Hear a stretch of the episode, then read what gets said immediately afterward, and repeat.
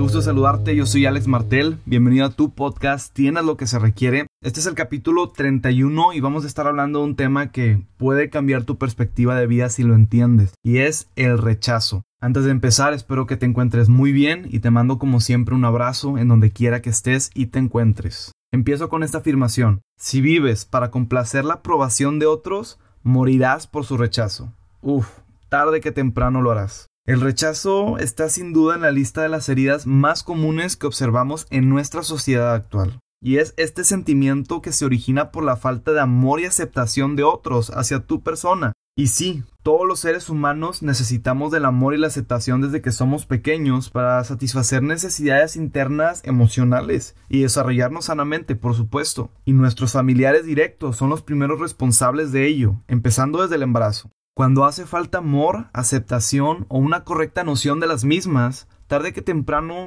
va a terminar siendo un problema. La persona se verá incapacitada para poder recibir correctamente cariño, la seguridad, la identidad y la autoestima, provocando con ello una puerta abierta a la amargura. El rechazo es la ausencia o la sensación de la ausencia del amor y la aceptación que provoca a sus víctimas luchar a toda costa por sentirse aceptados aunque lo que hagan para conseguirlo no sea moralmente correcto. Algunos síntomas del rechazo son el odio, la agresividad, el bullying, la ansiedad, la rebeldía, entre otros más. Y grábate esto, rechazarnos a nosotros mismos multiplica nuestros problemas. La aceptación, por otro lado, tiene la diferencia de que involucra nuestra voluntad y nos hace sentir como parte de un todo.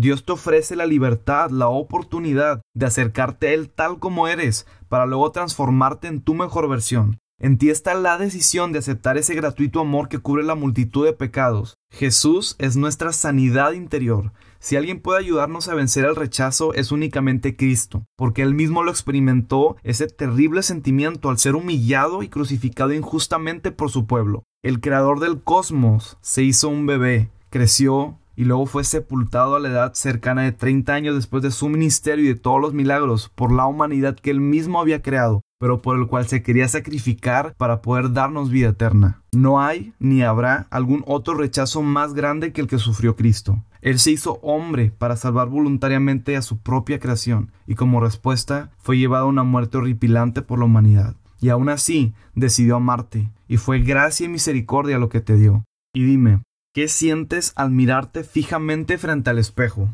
Puede ser complicado aceptarte cuando solo ves tus caídas y debilidades, por supuesto, en lugar de tus victorias y fortalezas.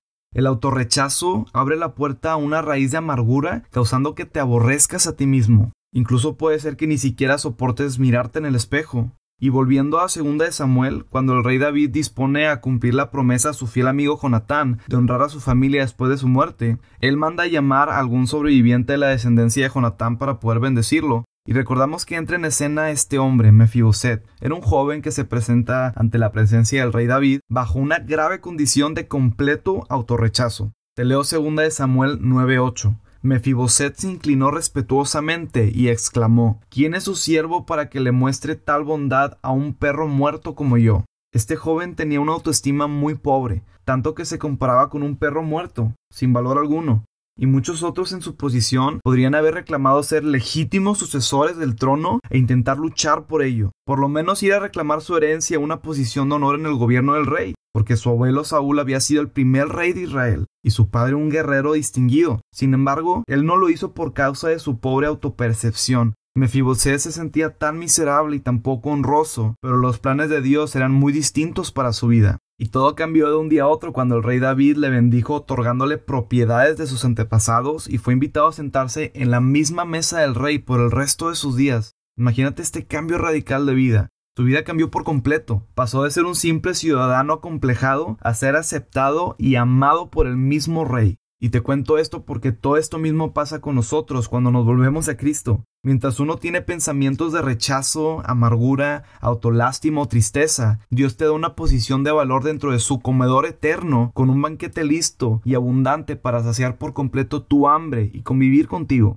te recibe con los brazos abiertos, olvida tu pasado y te brinda un futuro glorioso.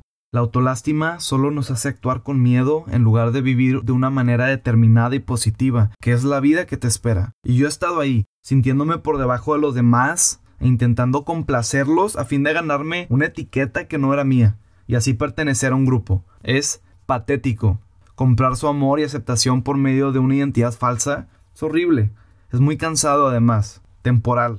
Nadie merece tanta atención. Nadie pero Cristo. Escucha y entiende esto, por favor. Todo cambia cuando entiendes que la única aprobación que necesitas en el mundo ya la recibiste por medio de la muerte de Cristo en la cruz. No ocupas la aceptación de nadie más. Y así como David lo hizo con Mefiboset, Dios quiere recibirte y bendecir tu vida a pesar de tu condición actual o la percepción que tengas sobre ti mismo por tu pasado. Cristo llevó ya tus pecados para darte justicia, y necesitas marcar esta verdad en tu alma, porque es para ti, eres amado y aceptado. Y no dejemos las cosas en el aire, porque este podcast fue hecho con la intención de que sigas una serie de pasos prácticos y veas el cambio por medio de ellos, por medio de la acción. Así que a continuación voy a presentarte tres consejos que puedes aplicar para ayudarte a vencer el rechazo y la baja autoestima.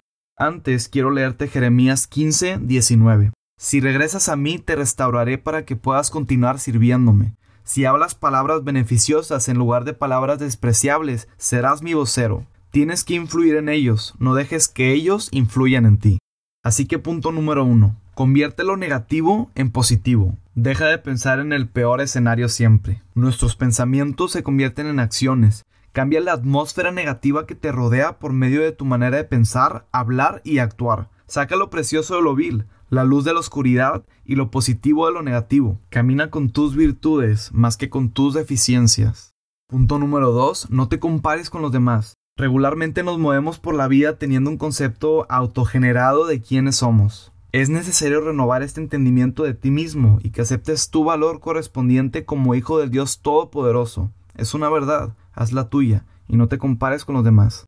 Y punto número 3, sana las heridas del pasado, enfrenta el presente y ve por un futuro glorioso, ya que las heridas del corazón son tan terribles y frenan los planes que Dios tiene para ti. Perdona a las personas que te afectaron al rechazarte y establece una nueva base sobre lo que irás construyendo tu futuro. Vas a necesitar una mente renovada para lograr un buen balance emocional, tener nuevas metas y avanzar hacia aventuras inexploradas.